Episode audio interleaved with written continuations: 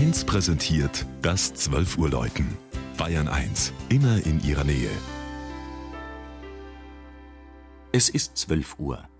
Das Mittagsläuten kommt heute aus Wemding in Schwaben.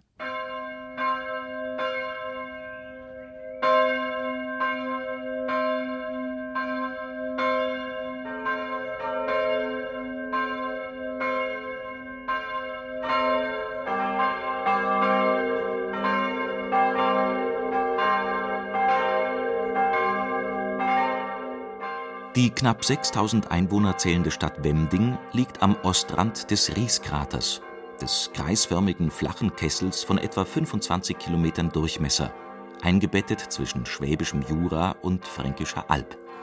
Sein Name stammt von der römischen Provinz Raetia, die hier ihre Westgrenze hatte. Glaubte man lange, das Nördlinger Ries sei vulkanischen Ursprungs, so konnte 1960 nachgewiesen werden, dass vor nahezu 15 Millionen Jahren ein Asteroid von etwa eineinhalb Kilometern Durchmesser mit 60-facher Schallgeschwindigkeit eingeschlagen und den Krater gebildet haben musste. Wemding wurde 793 in einer Urkunde Karls des Großen als Wemudinger erstmals erwähnt und 1343 von den Grafen von Oettingen zur Stadt erhoben. Der Blumenschmuck in der malerischen Altstadt und ein jährlicher Fuchsienmarkt erinnern daran, dass hier 1501 der berühmte Botaniker Leonhard Fuchs geboren wurde.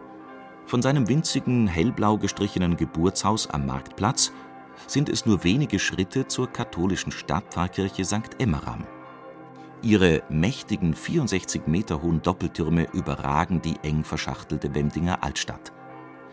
Das vierstimmige historische Geläute im Nordturm, drei Glocken stammen aus dem 16. und eine aus dem 18. Jahrhundert, hat man 2010 zum 950. Weihejubiläum der Kirche um zwei Bachartglocken erweitert.